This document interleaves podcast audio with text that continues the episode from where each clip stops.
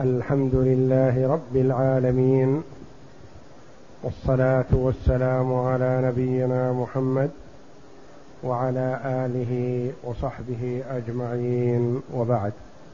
بسم الله بسم الله الرحمن الرحيم. قال المؤلف رحمه الله تعالى باب صفة الصلاة. في هذا الباب يذكر المؤلف رحمه الله تعالى صفة الصلاة مبينا أركانها وواجباتها وسننها كما صلاها رسول الله صلى الله عليه وسلم. وأركانها خمسة عشر وأركانها أركان الصلاة خمسة عشر. أركان جمع ركن. والركن في لغة العرب هو جانب الشيء الأقوى. هو جانب الشيء الأقوى. يقال ركن البيت أي جانب من جوانب البيت. واصطلاحا اصطلاح العلماء هو جزء الماهية. يعني جزء الشيء الذي هو ركنه. فمثلا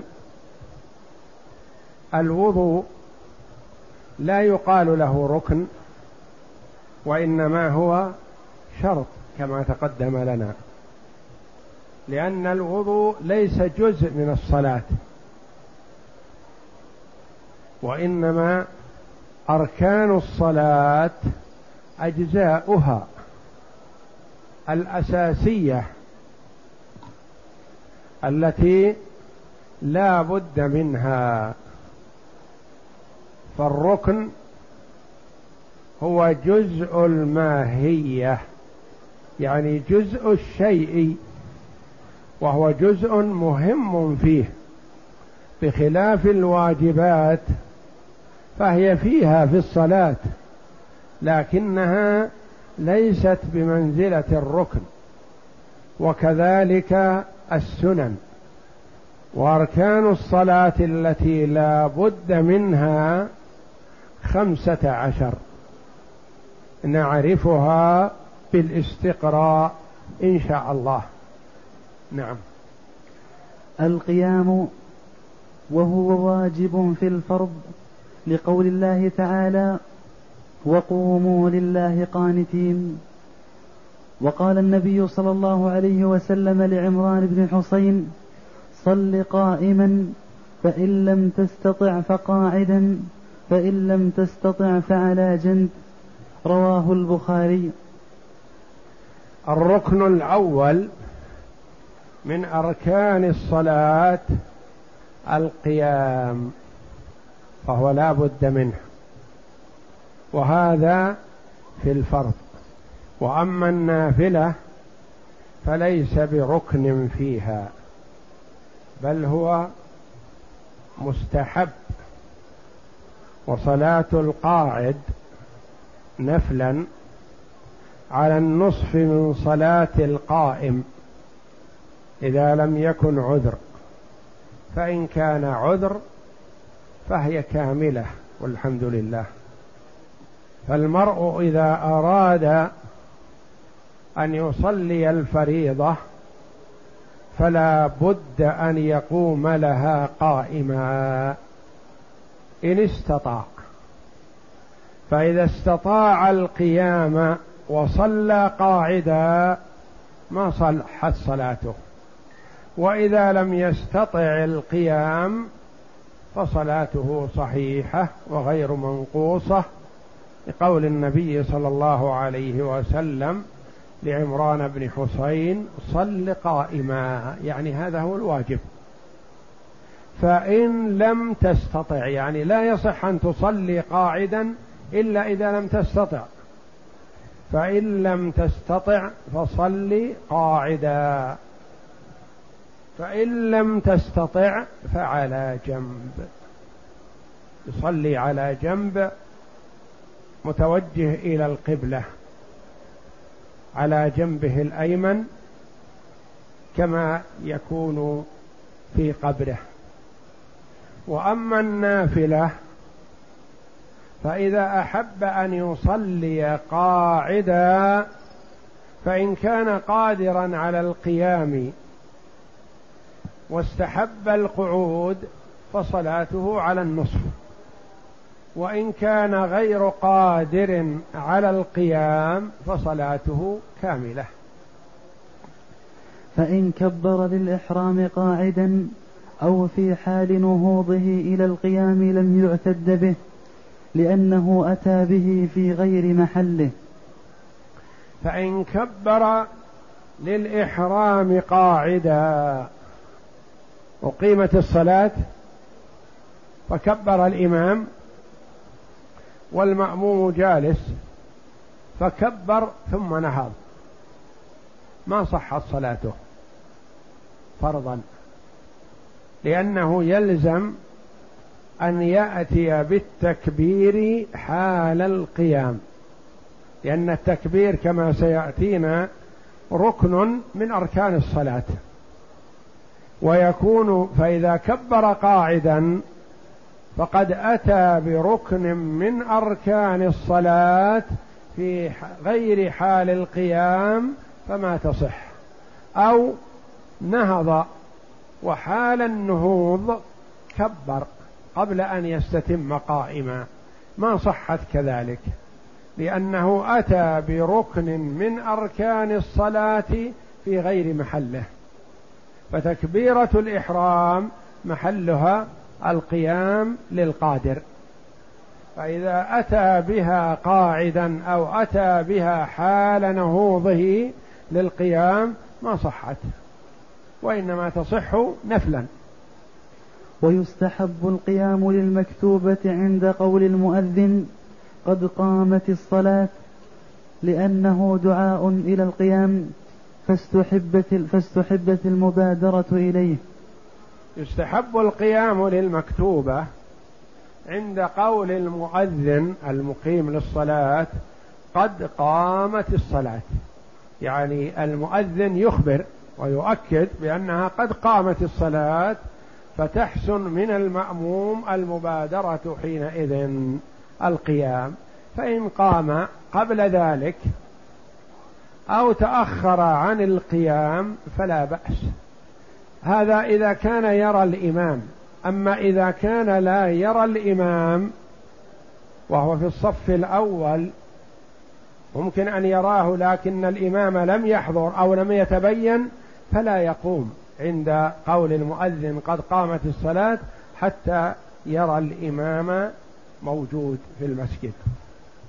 ويستحب للإمام تسوية الصفوف لما روى أنس بن مالك قال إن رسول الله صلى الله عليه وسلم كان إذا قام إلى الصلاة أخذه بيمينه يعني عودا في المحراب فقال اعتدلوا سووا صفوفكم ثم أخذه بيساره وقال اعتدلوا سووا صفوفكم رواه أبو داود. ويستحب للإمام تسوية الصفوف لأنه يشرف عليها وهو أمامها وله أن يوكل من يسوي الصفوف. للإمام أن يوكل كما ورد أن عمر رضي الله عنه جعل شخصا يسوي الصفوف.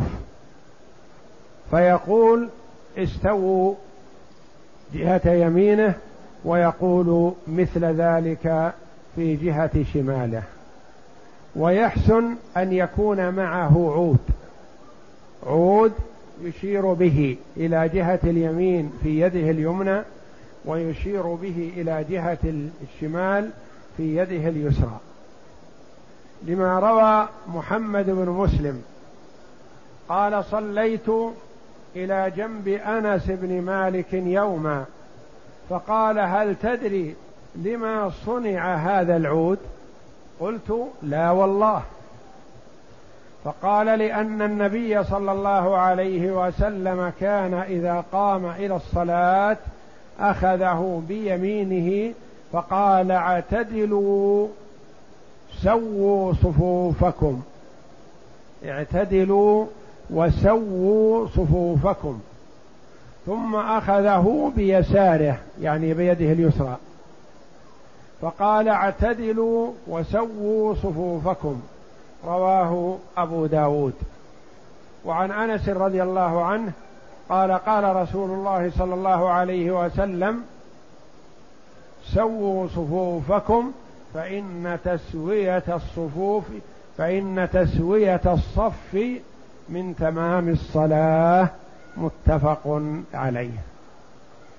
والعود من أجل أن يشير به إلى من كان بارز أو متأخر فيسوي به الصف جهة اليمين ثم يأخذه بيساره ويسوي به الصف جهة اليسار. نعم. فصل ثم يكبر للإحرام وهو الركن الثاني لأن النبي صلى الله عليه وسلم قال للمسيء في صلاته إذا قمت إلى الصلاة فكبر وقال مفتاح الصلاة الطهور وتحريمها التكبير وتحليلها التسليم رواه أبو داود. ثم يكبر للإحرام وهو الركن الثاني. الأركان كما عرفنا خمسة عشر. الركن الأول ما هو؟ القيام مع القدرة. القيام مع القدرة. أما إذا لم يكن هناك قدرة فلا حرج. الركن الثاني تكبيرة الإحرام. التكبيرة الأولى تختلف عن التكبيرات الأخريات في أثناء الصلاة. التكبيرة الأولى تسمى تكبيرة الإحرام وهي ركن من أركان الصلاة. بخلاف التكبيرات الأخريات فهي واجبة من واجبات الصلاة. والركن لا يسقط. فإذا ترك جهلا أو نسيانا إذا كان غير تكبيرة الإحرام سقطت الركعة التي هو فيها وحلت التي بعدها محلها. وإن كان الركن الذي سقط تكبيرة الإحرام ما صحت الصلاة. لأنه عبارة كأنه ما دخل في الصلاة. لأنها هي المدخل للصلاة. لأن النبي صلى الله عليه وسلم قال للمسيء في صلاته الذي صلى ثم جاء فسلم على النبي صلى الله عليه وسلم فرد عليه السلام وقال له ارجع فصل فإنك لم تصلي. ثم رجع وصلى مثل صلاته الأولى ثم جاء وسلم. فقال له النبي صلى الله عليه وسلم ارجع فصل فإنك لم تصلي. ثم رجع وصلى مثل صلاته الأولى والنبي يراه عليه الصلاة والسلام. فجاء فسلم فقال له ارجع فصل فإنك لم تصلي. هذه الثالثة. فقال والذي بعثك بالحق لا أحسن غير هذا فعلمني. فهو صلى الله عليه وسلم يريد من هذا أن يستفهم ويكون تعليمه مبني على طلب من هذا ليكون ليهتم له. فرق بين أن يلقي المعلم المسألة قد ينتبه لها المتعلم وقد يغفل عنها.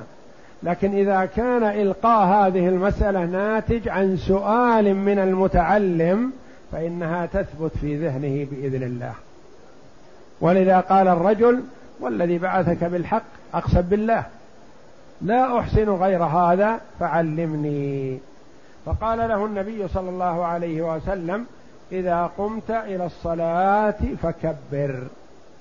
دليل على أن التكبير ركن من أركان الصلاة لا بد من الإتيان به وساق الصلاة كما ستأتينا إن شاء الله لأنها هذا الحديث يعتمد عليه في الأشياء الضرورية التي هي لازمة في الصلاة إما ركن أو واجب كما سيأتينا إن شاء الله. وقال صلى الله عليه وسلم مفتاح الصلاة الطهور. يعني لا يجوز للإنسان أن يدخل في الصلاة بدون طهور كما أن المرأة لا يدخل للبيت بدون مفتاح. فلا بد من المفتاح لمن أراد الدخول. شخص ما معه مفتاح ما يدخل. كذلك إنسان ما تطهر ما يدخل. لو دخل في الصلاة أصبحت الصلاة عبث. مفتاح الصلاة الطهور وتحريمها يعني ابتداؤها والدخول فيها. والولوج في الصلاة التكبير. وتحريمها التكبير. وتحليلها يعني الخروج منها والتحلل منها وإنهاؤها التسليم مفتاحها الطهور وتحريمها التكبير وتحليلها التسليم. نعم. وقال لا يقبل الله صلاة امرئ حتى يضع الوضوء مواضعه ثم يستقبل القبلة ويقول الله أكبر. وقال في الحديث الآخر الذي رواه أبو داود وغيره لا يقبل الله صلاة امرئ حتى يضع الوضوء مواضعه. يعني يتوضأ الوضوء الذي أمره الله جل وعلا به. اغسلوا وجوهكم وأيديكم إلى المرافق وامسحوا برؤوسكم وأرجلكم إلى الكعبين. ثم يستقبل القبلة. لابد من استقبال القبلة. ثم يقول الله أكبر. هذا هو مبدأ الصلاة هو أولها فهو ركن من أركانها. نعم. ولا يجزئه غيره من الذكر ولا ولا قول الله أكبر ولا التكبير بغير العربية لما ذكرناه. فإن لم يحسن العربية لزمه التعلم فإن خشي خروج الوقت ففيه وجهان أحدهما يكبر بلغته لأنه عجز عن اللفظ فلزمه الإتيان بمعناه كلفظة النكاح. والثاني لا يكبر بغير العربية لأنه ذكر ينعقد تنعقد به الصلاة فلم يجز التعبير عنه بغير العربية كالقراءة فعلى هذا يكون حكمه حكم الأخرس. ولا يجزئه غيره من الذكر. لو دخل في الصلاة بقوله سبحان الله أو دخل في الصلاة بقوله لا إله إلا الله أو دخل بالصلاة بقوله الله الكبير أو قال الكبير الله ما صحت صلاته. لا بد أن يقول كما قال النبي صلى الله عليه وسلم الله أكبر. هذا هو اللفظ المتعين. وهل لغير العربي أن يكبر بلغته؟ بمعنى التكبير بلغته ليس له ذلك بل يجب عليه حتما أن يتعلم كلمة الله أكبر كما يتعلم الفاتحة كما يجب عليه أن يتعلم الفاتحة. فلا تصح صلاته لو جاء بترجمة الفاتحة ما صحت. بل لا بد أن يقرأ الفاتحة وأن يقول الله أكبر بهذا اللفظ. فإن خشي خروج الوقت قلنا مثلا عربي غير عربي أسلم من توه. ضحى مثلا نقول لازم يتعلم. يتعلم الله أكبر حتى يكبر لصلاة الظهر.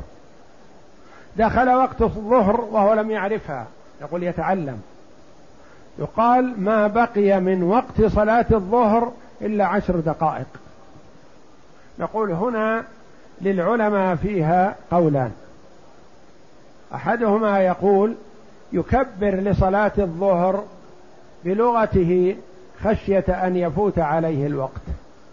الآخر يقول لا لا تصح منه الصلاة حتى يقول الله أكبر.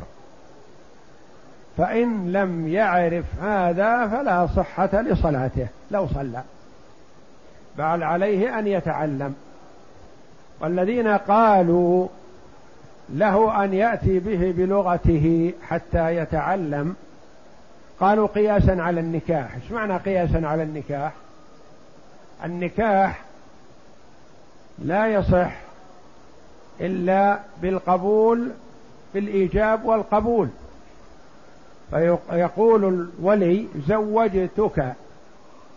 ويقول الزوج قبلت هذا الزواج. الزوج أو أحدهما غير عربي. هل يصح أن يأتي بهذا اللفظ بترجمته؟ نعم يصح. ما دام لا يحسن قبلت هذا الزواج أو لا يحسن كلمة زوجتك فيأتي بها بلغته. قال بعض العلماء يجوز أن يأتي بالتكبير بلغته قياسا على النكاح. فإن عجز عن بعض اللفظ أو بعض الحروف أتى بما يمكنه. فإن عجز عن بعض اللفظ كلمة الله أكبر أتى بجزء منها مثلا كان يكون الله عرف كلمة الله لكن أكبر ثقلت عليه. نقول يأتي بما عرفه باللغة العربية ويأتي بما لم يعرفه بلغته. أو مثلا أتى بها لكن فيها لكنة فيها عجمة. نقول يأتي بها حسب استطاعته. نعم. وإن كان أخرس فعليه تحريك لسانه لأن ذلك كان يلزمه مع النطق فإذا عجز عن أحدهما بقي الآخر ذكره القاضي. ويقوى عندي أنه لا يلزمه تحريك لسانه لأن ذلك إنما وجب على الناطق ضرورة القراءة فإذا سقط فإذا سقطت سقط ما هو بين ضرورتها كالجاهل الذي لا يحسن شيئا من الذكر ولأن تحريك لسانه بغير القراءة عبث مجرد فلا يرد الشرع به. فإن كان أخرس لا يحسن ولا ينطق. لا يحسن النطق إطلاقا. قال القاضي رحمه الله يحرك لسانه يرفع لسانه ويخفضه ويدخل في الصلاة بالنية. يقول القاضي لأن القراءة مكونة مركبة من شيئين من النطق وتحريك اللسان. فإذا لم يعجز فإذا عجز عن النطق فلا يعجز عن تحريك اللسان. رد عليه الموفق رحمه الله قال يقوى عندي أنه لا يحرك لسانه لأن التحريك ماذا نستفيد منه؟ تحريك عبث. والشرع لم يرد بشيء من العبث. ولا فائدة فيه التحريك.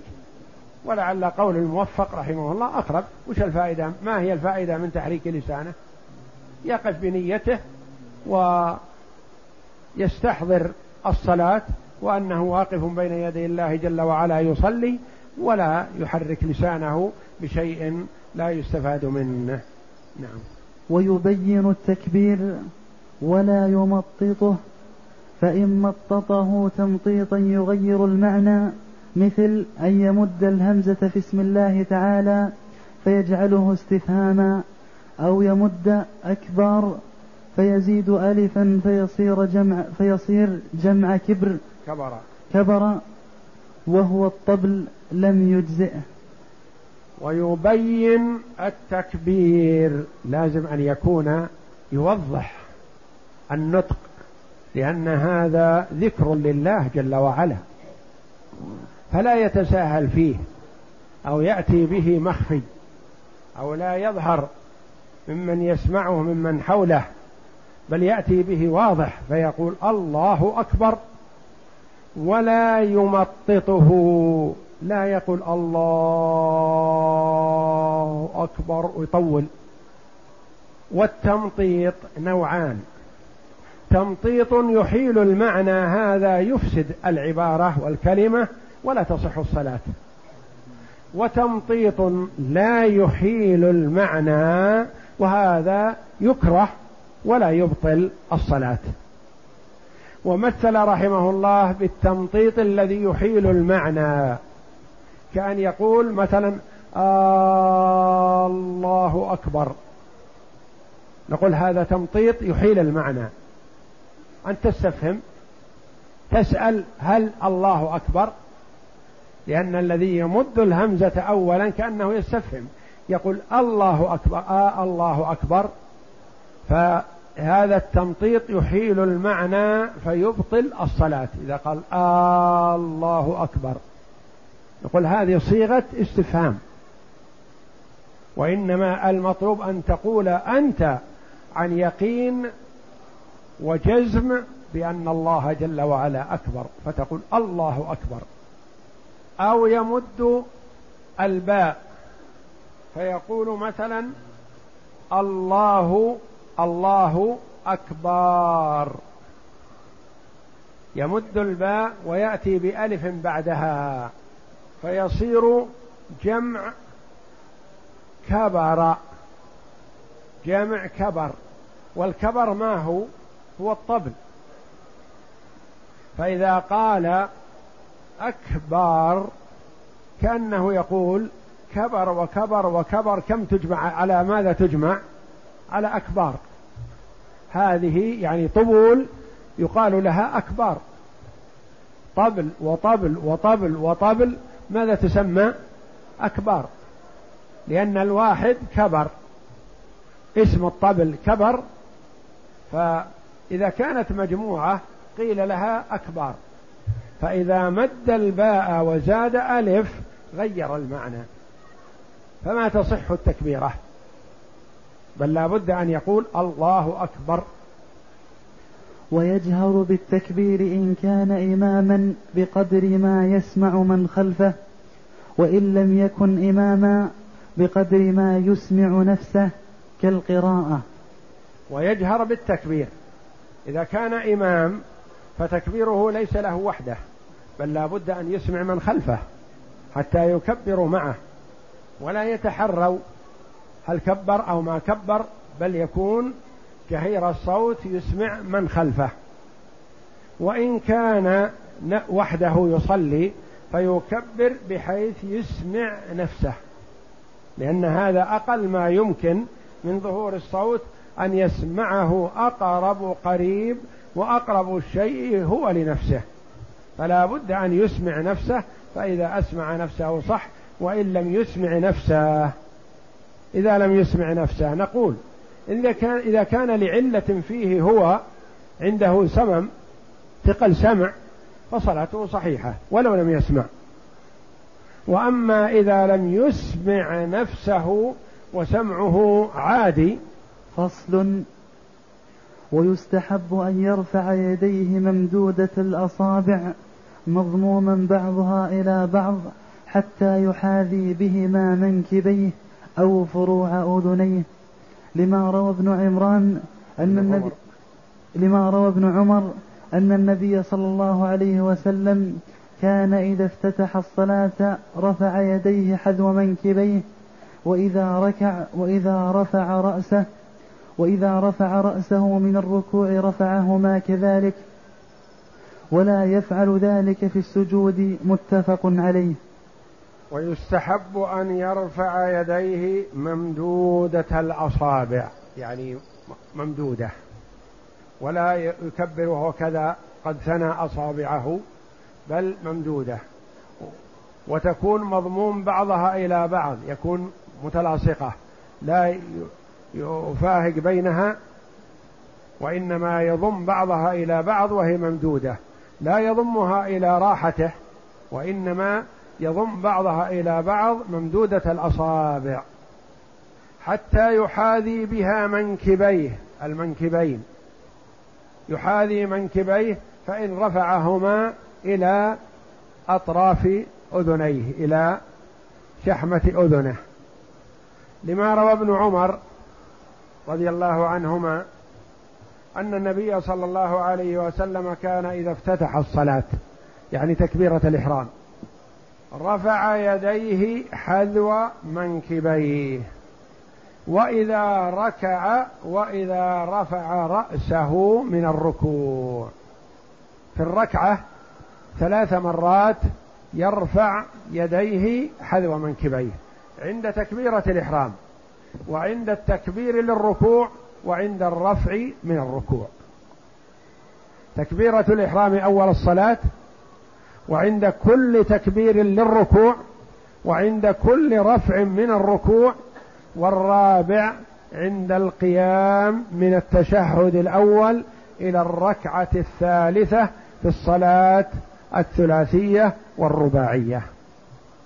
يعني في أربعة مواطن ترفع اليدين. وأما عند السجود فلا. ما كان النبي صلى الله عليه وسلم يرفع يديه. ولا كان يرفعهما عند القيام من السجود ولا عند القيام من الركعة الثاني من الركعة الأولى إلى الثانية وإنما عند القيام من التشهد الأول. ثلاثة أربعة مواطن ترفع بها اليدين حذو المنكبين. الأول عند تكبيرة الإحرام. الثاني عند الركوع. الثالث عند القيام من الركوع. الرابع عند القيام من التشهد الأول كما سيأتينا إن شاء الله. نعم.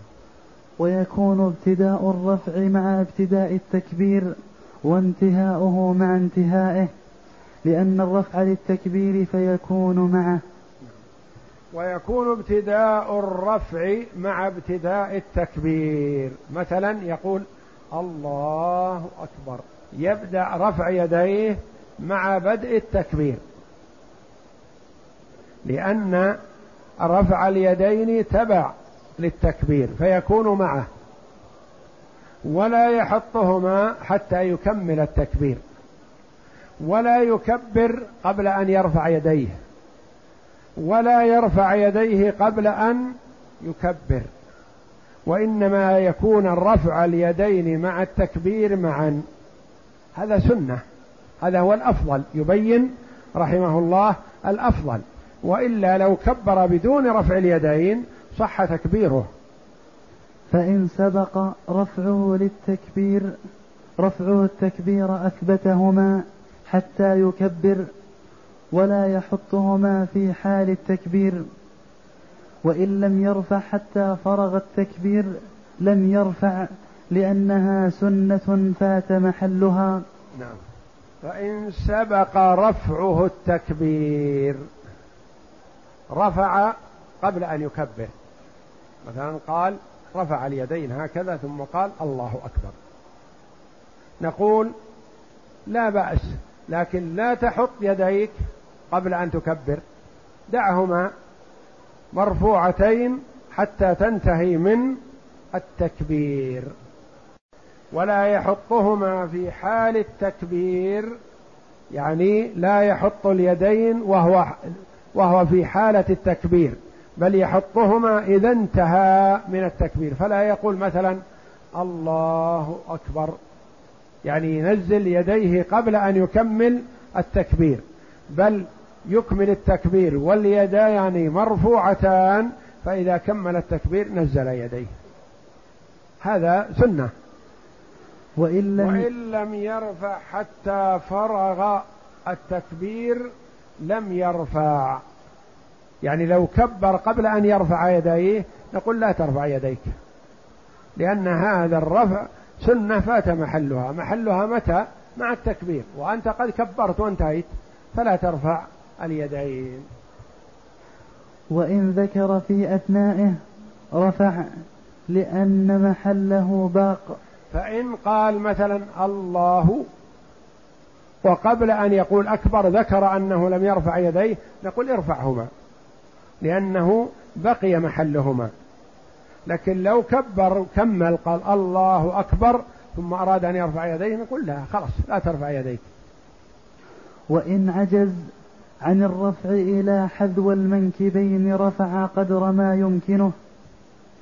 وإن عجز عن رفع إحدى اليدين رفع الأخرى لقول النبي صلى الله عليه وسلم إذا أمرتكم بأمر فأتوا منه ما استطعتم.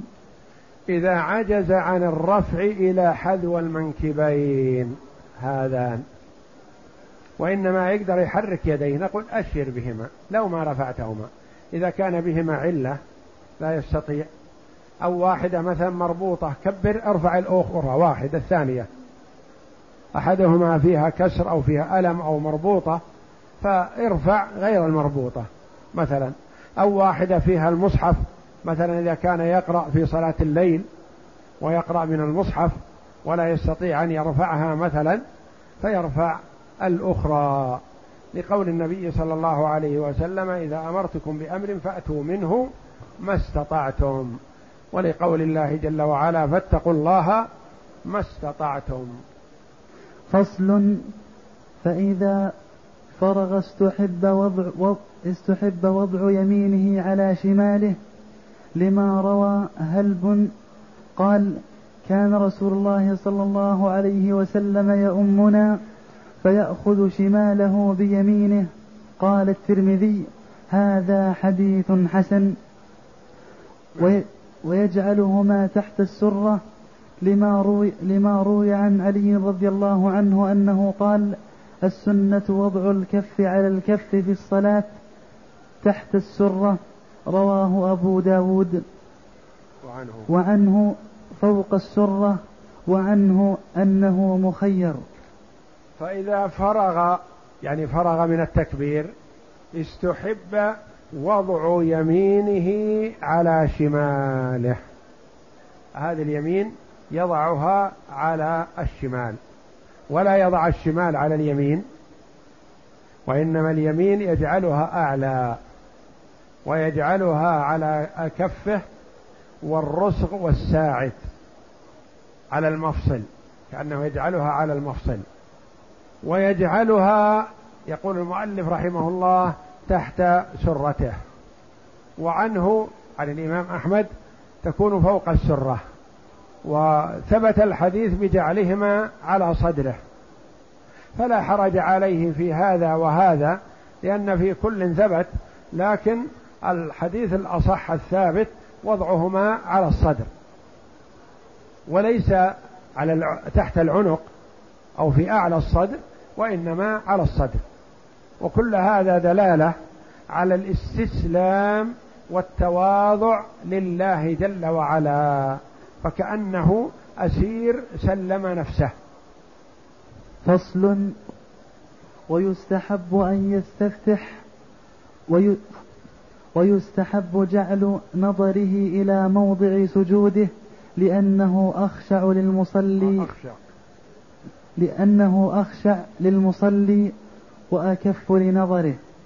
ويستحب جعل نظره إلى موضع سجوده. يعني إذا كبر تكبيرة الإحرام دخل في الصلاة. أين يكون نظره؟ إلى موضع سجوده. حتى وإن كان في المسجد الحرام والكعبة بين يديه شرفها الله. نعم. حتى وإن كان في المسجد الحرام والكعبة بين يديه.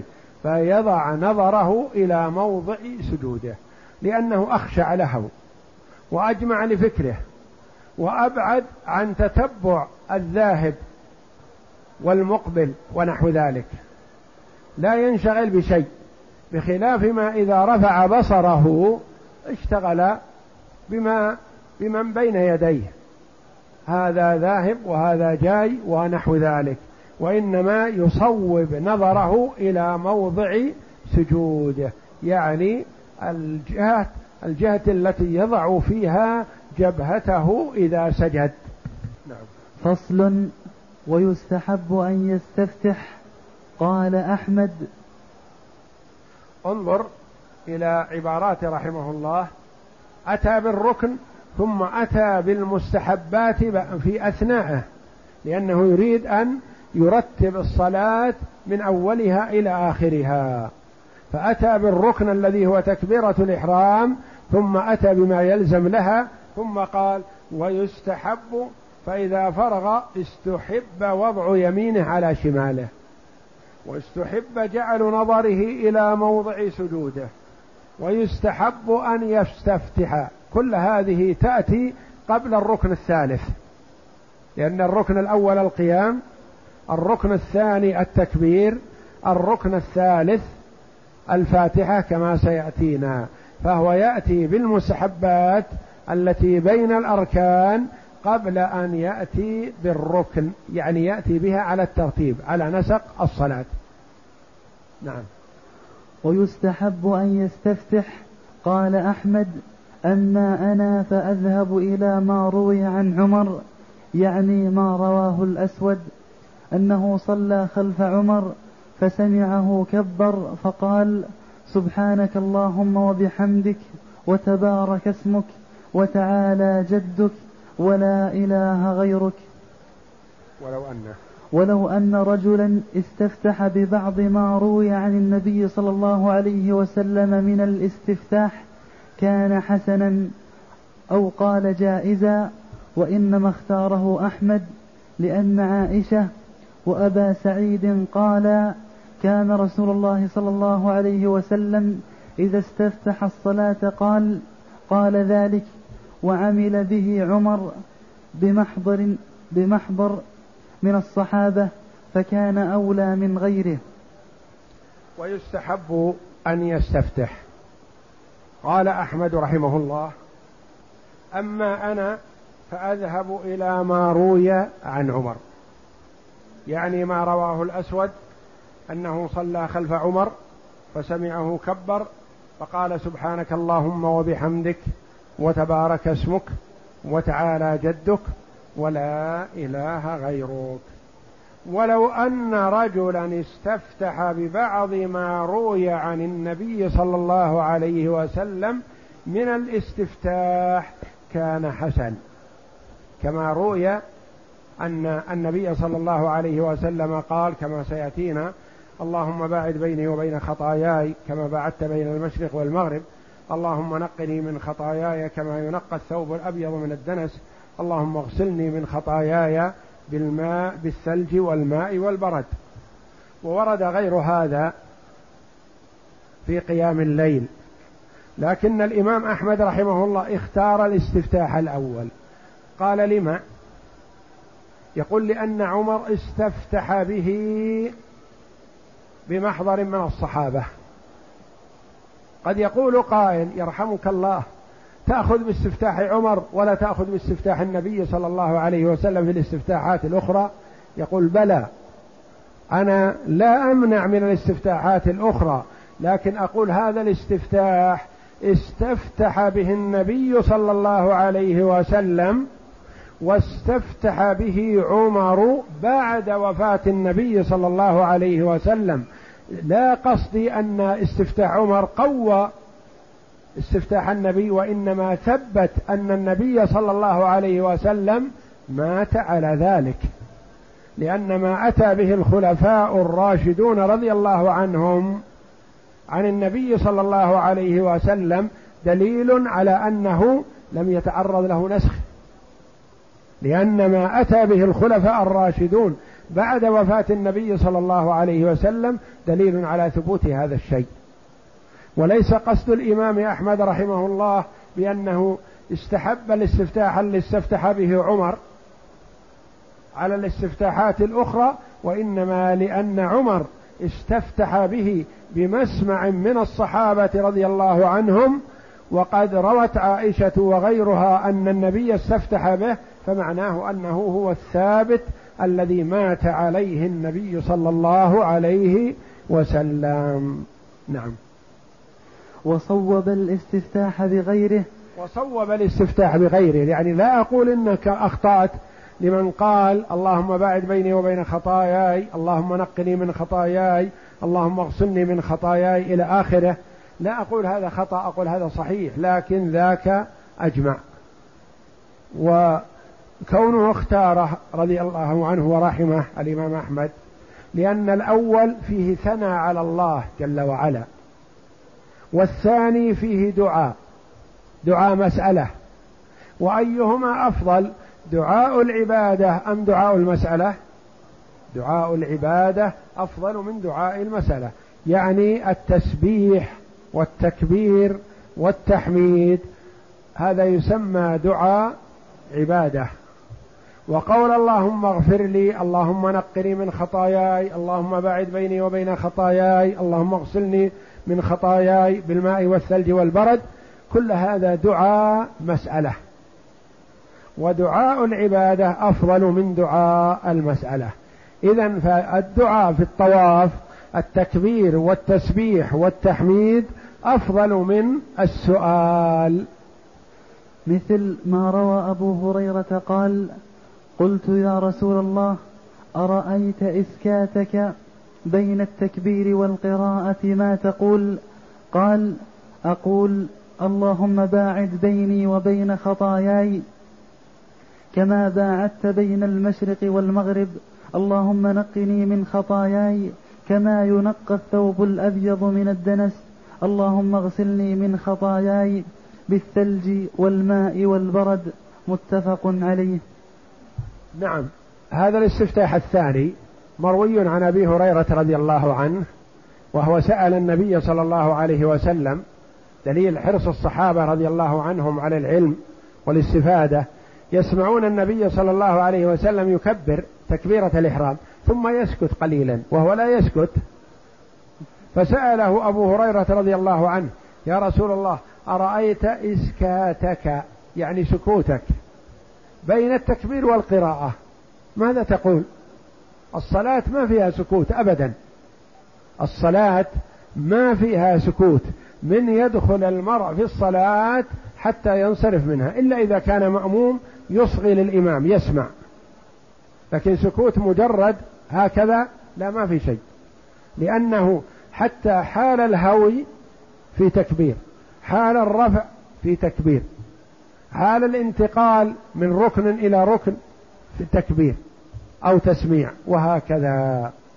فسأل أبو هريرة فقال أقول اللهم باعد بيني وبين خطاياي كما باعدت بين المشرق والمغرب يعني أبعدها عني ونقني منها وطهرني منها كما باعدت بين المشرق والمغرب. اجعل خطاياي بعيدة عني بعفوك وكرمك وإحسانك علي وتجاوزك عنها. اللهم نقني من خطاياي كما ينقى الثوب الأبيض من الدنس لأن المرء إذا صار معه ثوب أبيض نظيف يحافظ عليه ويداري عليه بخلاف ما إذا صار ثوبه ملون ألوان أخرى لا يهمه كثير لأنه ما ما يبين به الدنس. اللهم نقني من خطاياي كما ينقى الثوب الأبيض من الدنس اللهم اغسلني من خطاياي بالثلج والماء والبرد. متفق عليه. نعم. قال أحمد ولا يجهر الإمام بالاستفتاح لأن النبي صلى الله عليه وسلم لم يجهر به. يعني لا يجهر بالاستفتاح لأن النبي لم يجهر به. قد يقول قائل أما سمع الأسود استفتاح عمر رضي الله عنه فكيف جهر به؟ نقول نعم يجوز أحيانا لل... للإمام وللمعلم ونحوهم أن يجهر أحيانا ببعض الشيء لأجل التعليم. فعمر رضي الله عنه أسمع من خلفه قوله سبحانك اللهم وبحمدك وتبارك اسمك وتعالى جدك ولا إله غيرك. والنبي صلى الله عليه وسلم في دعاء الجنازة سرا سمعه من خلفه يقول حتى تمنيت أن أكون أنا هذا الميت. لما سمع دعاء النبي صلى الله عليه وسلم اللهم اغفر له وارحمه وعافه واعف عنه واكرم نزله ووسع مدخله واغسله بالماء والثلج والبرد. يقول تمنيت أن أكون أنا هذا الميت. فيجوز للإمام والمعلم أن يرفع صوته أحيانا بالشيء الذي يكون سرا من أجل أن يعلم من وراءه. نعم.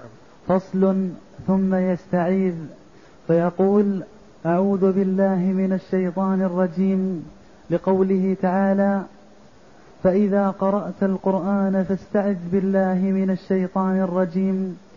قال ابن المنذر وجاء عن النبي صلى الله عليه وسلم أنه كان يقول قبل القراءة أعوذ بالله من الشيطان الرجيم. قال رحمه الله فصل ثم يستعيذ.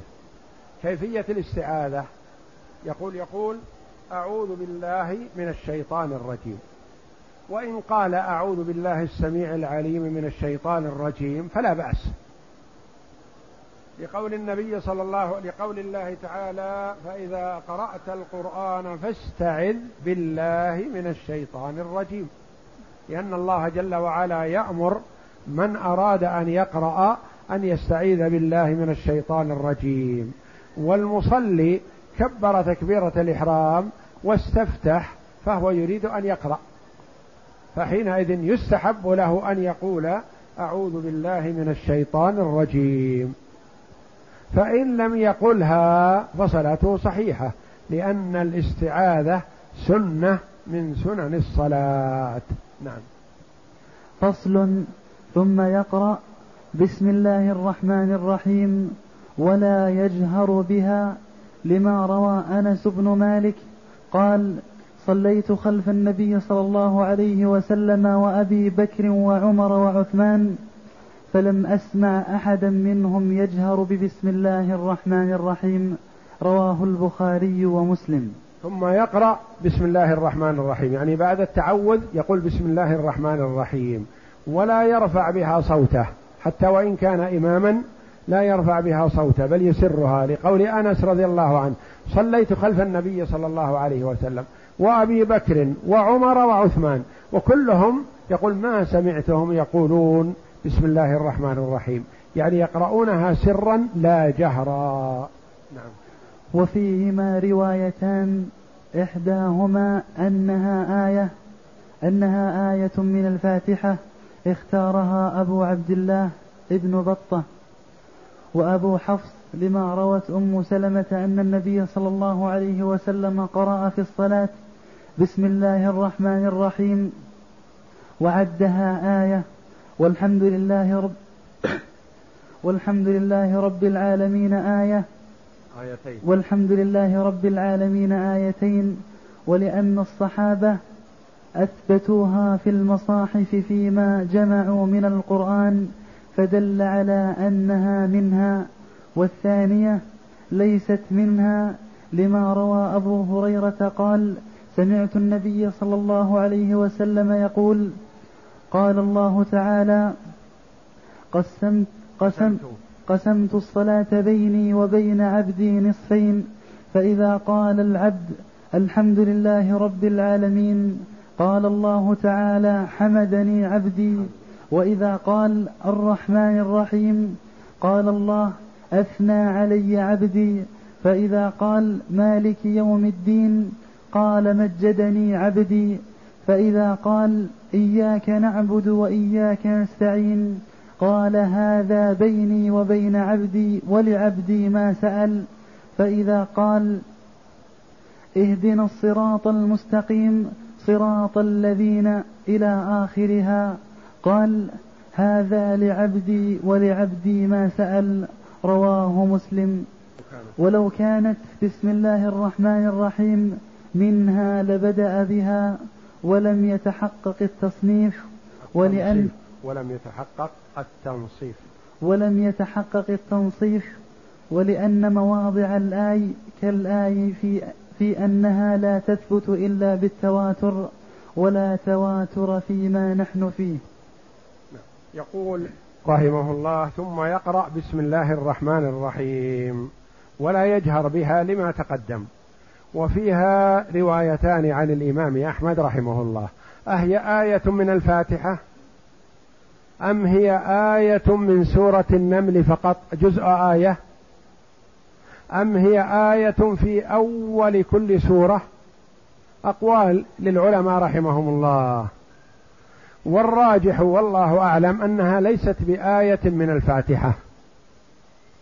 لأن اولا أن الآي آي القرآن منقولة بالتواتر ويكفينا في كونها ليست بآية أنها مختلف فيها وآيات القرآن لا اختلاف فيها. ثم قوله صلى الله عليه وسلم عن ربه تبارك وتعالى قسمت الصلاة بيني وبين عبدي نصفين ولعبدي ما سأل. ف جعل الآيات الثلاث الأول ثناء على الله جل وعلا والآية الرابعة مناصفة. هذه بيني وبين عبدي ولعبدي ما سأل. إياك نعبد ثناء على الله وإياك نستعين سؤال. فالآية الرابعة مناصفة. بيني وبين عبدي ولعبدي ما سأل. وبقية الآيات للعبد. يسأل فيها العبد ربه جل وعلا. يقول رحمه الله لو أن الفاتحة لو أن البسملة آية من الفاتحة ما تحققت المناصفة صارت الآيات الأول أربع والآية المقسومة هي الخامسة وما بقي إلا آيتين من السبع. ولكن الآيات الثلاث لله والآيات الثلاث الأخيرة للعبد. سؤال والآية الوسطى الرابعة بيني وبين عبدي والنبي صلى الله عليه وسلم حينما شرح المناصفة قال فإذا قال العبد الحمد لله رب العالمين.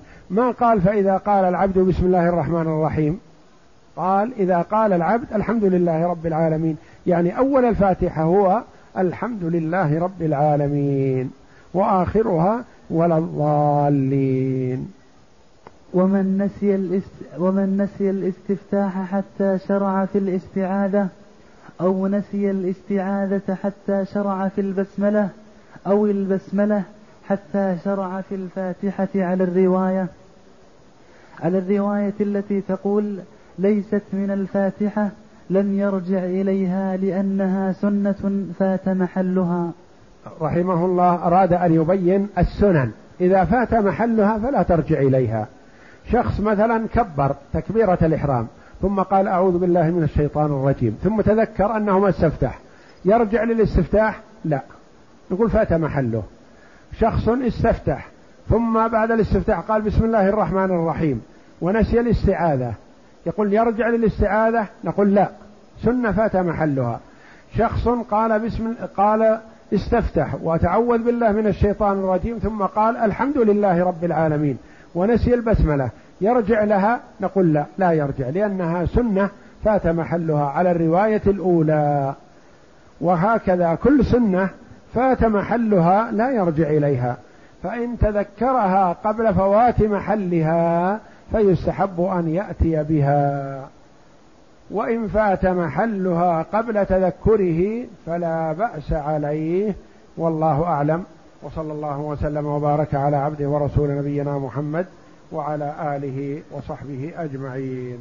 وسيأتي الركن الثالث الذي هو قراءة الفاتحة.